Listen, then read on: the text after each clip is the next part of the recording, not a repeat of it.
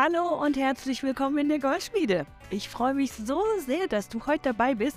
Ich möchte nämlich gerne heute was mit dir unter die Lupe nehmen, also ein bisschen genauer hingucken, etwas vergrößern. Um was es da geht, sag ich dir gleich, bleib am besten dran. Ich möchte mit dir gerne heute was teilen, was ich entdeckt habe. Es ist nämlich doch so, wenn man so in der Bibel rumliest und gerade besonders im Neuen Testament, dann kommen ja die Pharisäer und die Schriftgelehrten oft ein bisschen schlecht weg, ne? Ich habe aber einen entdeckt, der scheint ein echtes Interesse gehabt zu haben. Und diese Sache möchte ich gerne mit dir teilen. Und vor allen Dingen hat das auch was mit dir und mit mir zu tun. Weil da ist ein Prinzip dahinter. Ich erkläre dir das gleich. Genau. Also ich glaube, die, die Schriftgelehrten früher und die, die Pharisäer, die haben wirklich das Wort Gottes geliebt. Die ganzen Schriftrollen und äh, die Tora und so. Und irgendwo ist das Ganze mal gekippt und dann sind so viele Gesetze draus geworden und sie haben ein hartes Herz gekriegt, weil sie wollten alles unbedingt richtig machen. Sie haben unheimlich viel gewusst, aber das Ding ist, irgendwas hat da noch gefehlt. Da möchte ich ja gleich hina- äh, darauf hinaus. Ich möchte mit dir eine Stelle teilen, das ist in Markus Kapitel zwölf, ab dem Vers achtundzwanzig. Das möchte ich gerne mit dir vorlesen und ich weiß, du kennst diese Stelle ganz bestimmt schon auswendig.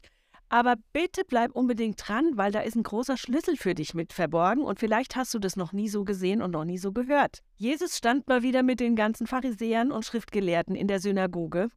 Die haben wieder mit ihm diskutiert, weil die wollten ja unbedingt einen Grund finden, warum sie Jesus festnehmen konnten, weil sie wollten ihn umbringen, weil sie gemerkt haben, der bringt so viel Unruhe in ihr ganzes System. Ja? Und dann geht es ab Vers achtundzwanzig los. Einer der Schriftgelehrten stand dabei und hörte dem Gespräch zu. Er merkte, wie gut Jesus geantwortet hatte. Deshalb fragte er ihn, wirklich, Jesus, welches Gebot ist denn das Allerwichtigste? Und ich glaube, an dieser Stelle schiebe ich mal ein, dass der ein echtes Interesse hatte. Und jetzt bleib dran, du kennst die Stelle schon, aber bleib bitte dran. Da steht dann, Jesus antwortete, das wichtigste Gebot ist dies. Höre, o Israel, der Herr, unser Gott, ist der einzige Herr. Und du sollst den Herrn, deinen Gott, von ganzem Herzen, von ganzer Seele, mit deiner ganzen Kraft und mit deinen ganzen Gedanken lieben. Und das Zweite ist ebenso wichtig. Liebe deinen Nächsten wie dich selbst. Keine anderen Gebote sind wichtiger als diese zwei. Dann antwortet der Schriftgelehrte, das hast du sehr gut gesagt, Lehrer. Ach, du hast die Wahrheit gesprochen, als du sagtest, dass es nur einen einzigen Gott gibt und keinen außer ihm. Und ich weiß auch, dass es wichtig ist, ihn von ganzem Herzen, mit all meinen Gedanken und all meiner Kraft zu lieben und meinen Nächsten wie mich selbst. Das ist sogar noch wichtiger, weit wichtiger, als die Brandopfer und Opfergaben darzubringen, die vom Gesetz her vorgeschrieben sind. Bis dahin erstmal. Ich glaube, dieser Mann, der hat was verstanden. Der hat gesagt, ich weiß, dass das alles richtig wichtig ist. Und ich möchte mit dir mal kurz reingehen. Was bedeutet denn dieses Lieben? Dieses Lie- Gott lieben ist eigentlich eine Entscheidung. Es ist eine Entscheidung, ähm, seinen Willen auszurichten, etwas oder jemanden zu lieben. Damit hat sich Gott festgelegt. Er hat sich festgelegt, uns zu lieben, egal wie wir drauf sind. Von ihm ist es doch so, dass von ihm das Wohlwollen auch dadurch gezeigt wird, dass dass sie, also die Liebe Gottes oder dass Gott selber das tut, was die Person von dem Liebenden braucht, nicht das, was sie verlangt. Ich möchte es nochmal klarer sagen. Das, was die wohlwollende Liebe Gottes ist, das ist das, dass er seine Liebe dir und mir zeigt und uns das gibt, was wir brauchen, nicht unbedingt das, was wir verlangen. Das ist ja eine ganz andere Sache. Aber wir wollen Gott lieben von ganzem Herzen. Also wir wollen unser Herz ausrichten. Wir wollen unsere, unseren Willen ausrichten, Gott zu lieben. Und dann steht ja da, wir sollen ihn lieben von ganzem Herzen. Ist dir schon mal aufgefallen, dass das Herz eigentlich das Zentrum unseres ganzen Lebens ist? Es ist das Zentrum unseres Brustkorbs und wenn das Herz nicht schlägt, dann bist du mausetot. Ohne das Herz geht gar nichts. In der Bibel ist auch oft das Herz dafür da, ähm, also damit wird oft verglichen, dass wir Überlegungen haben oder auch unsere Urteilskraft in unserem Herzen stattfindet. Da ist der Wille drinne, auch was wir planen, was wir verlangen. Da ist Freude und Liebe und noch so viele Dinge mehr in unserem Herzen drinne. Und das Interessante ist, dass von unserem Herz ganz viele Impulse in unseren ganzen Körper ausstrahlen. Das heißt, wenn wir uns freuen, dann uh, geht unser Herz ein bisschen schneller ähm, und das macht uns so richtig begeistert und das bringt uns in Schwung. Auf der anderen Seite, wenn wir total traurig sind, dann sind wir auch wirklich kraftlos und hängen in der Kurve. Ja, wie so ein Schluck Wasser in der Kurve. Also das Ding ist, unser Körper, unser Herz hat Auswirkungen auf unseren Körper. Also so sollen wir Gott lieben. Dann steht ja weiter, wir sollen Gott mit ganzer Seele lieben. Also alles, was, was unser Wollen ausdrückt, unsere Empfindungen, unsere Stimmungen, darin äußert sich unsere Seele. Damit sollen wir Gott lieben. Wir sollen ihn auch mit unseren ganzen Gedanken lieben. Ich möchte dir das nochmal kurz erklären, wie das ist mit den Gedanken.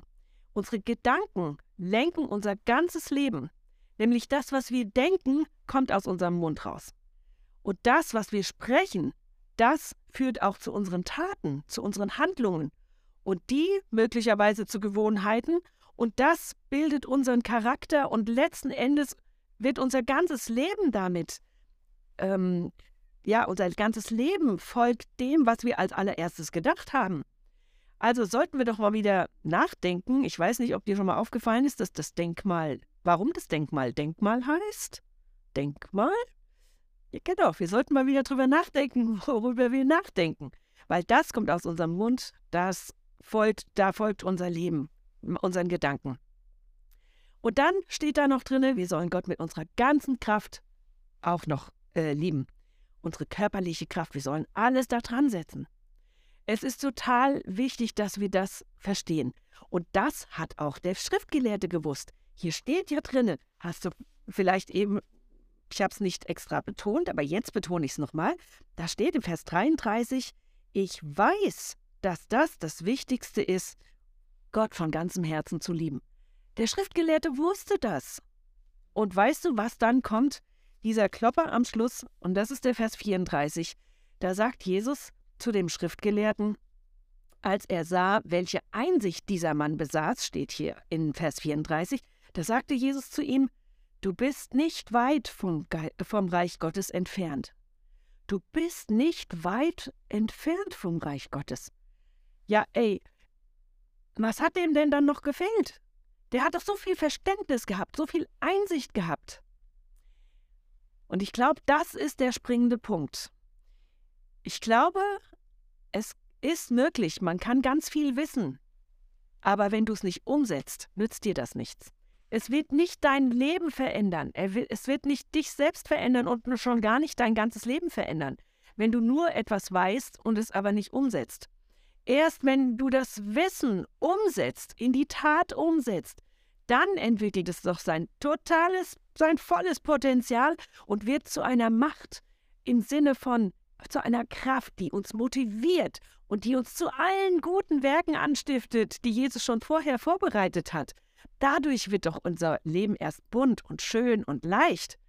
Also ich weiß nicht, wie es dir geht, aber ich glaube, das ist was ganz, ganz Wichtiges, dass wir verstehen, was wir wissen, verändert uns noch längst nicht, sondern erst, wenn wir es umsetzen. Dann passiert etwas. Es nützt ja auch dem Zugfahrer nichts, wenn er weiß, wo er hin muss, aber wenn er nicht an der richtigen Stelle abbiegt, wenn er die Weichen richtig stellt und ja, mit dem Kopf alleine kommt er nicht ans Ziel, sondern er muss den Zug dahin leiten. Genauso ist es mit unseren Entscheidungen. Es lohnt sich genau dahin zu gucken, was weiß ich und was tue ich. Es nützt uns nichts zu wissen, dass wir nicht lügen sollen. Und wir machen es am laufenden Meter. Oder dass wir keine Steuern hinterziehen sollen, weil wir dann sonst betrügen. Wir betrügen zuerst uns selber und dann aber auch den Staat. Aber wenn wir das nicht ändern, oder wenn wir zweideutig reden mit unseren Arbeitskollegen oder Arbeitskolleginnen und baggern die dauernd an und machen, reden so zweideutig und geben dem anderen immer so ein bisschen das Gefühl, man kann ähm, ja bestimmt noch irgendwas machen da oder so. Also solche Dinge, das geht einfach nicht. Wenn wir etwas wissen und anders leben, brauchen wir uns nicht darüber wundern, wenn wir unser Leben in den Abgrund fahren. Und deswegen ist Jesus so dahinter, zu sagen, tu das, was du weißt. Und um diesen Prozess ein bisschen zu, ver- zu vertiefen, weil ich glaube, dass Jesus es so sich wünscht für dich und für mich, für jeden, dass wir ein Leben in Fülle haben, in Freude haben, in Leichtigkeit haben. Aber dazu müssen wir auch ähm, gucken, was wissen wir von ihm. Die Bibel ist unser, unsere Grundlage und die, das ist sein Herz. Und das müssen wir kennenlernen. Sonst können wir nicht anders äh, darauf reagieren. Und deswegen habe ich die Action Steps mitgebracht. Lies doch als erstes nochmal Markus zwölf. Und guck doch mal noch mal da rein, ab Vers achtundzwanzig, diese vier Punkte, wie wir Jesus lieben sollen. Das ist das Erste. Schreib es dir nochmal auf. Und dann als zweiten Schritt, was bedeutet das für dich persönlich? Wie sieht das praktisch aus? Und schreib dir mal ein paar Dinge auf, wie du Jesus lieben kannst. Und dann der dritte Schritt ist, prüfe, ob du das nur weißt oder ob du das auch tust. Und gegebenenfalls gleich doch einfach dein Handeln deinem Wissen an. Und dafür möchte ich dich jetzt noch segnen. Halleluja! Oh, Jesus, ich segne jetzt die Person, die das jetzt hier hört. Ich segne deinen Geist mit der Ehrlichkeit und mit der Offenheit, dass du erkennen kannst, wo du etwas nur weißt und noch nicht tust. Ich segne dich mit so einer Vorfreude auf diesen Segen, der dich erwartet, wenn du aufstehst und die Dinge umsetzt, die du erkannt hast. Und ich segne dich mit dieser unfassbar großen Liebe zu Gott, dem Vater und zu Jesus und zum Heiligen Geist, dass du dich ihm ganz anvertrauen kannst und seine Wahrheiten studieren willst und sehen willst. Und dass ich segne dich mit seiner Freude und dem Frieden, ähm, der dann in dein Leben reinkommt, wenn du diese Dinge umsetzt. In Jesu mächtigen Namen. Amen. Hey, jetzt wünsche ich dir richtig viel Freude dabei in deinem Herzen, wenn du dein Wissen über Gott und, deines, und seinen Wegen deine Taten folgen lässt. Und dein Leben wird sich dadurch total verändern. Das nenne ich dann mal echtes Wachstum, ne? Probier's doch mal aus und mach's gut, bis zum nächsten Mal. Tschüss. Ich hoffe, dass dich diese Folge richtig doll gesegnet hat. Und wenn dem so ist, dann teile sie doch am besten mit so vielen Leuten wie möglich, weil wir wollen, dass unser Jesus groß wird. Und damit du keine Folge verpasst, abonnier doch auf unseren Kanal. Vielleicht ist es auch so, dass du irgendwie ein Anliegen hast oder du möchtest einen Kommentar abgeben. Du hast die Möglichkeit, in den Kommentaren was zu schreiben oder wenn es persönlicher ist oder länger wird, dann schreib uns direkt an goldschmiede at movechurch punkt de. Wir freuen uns riesig, von dir zu hören. Und noch eine Sache, wenn du uns finanziell unterstützen möchtest, würden wir uns riesig freuen, weil alles kostet irgendwo dann Geld, ne?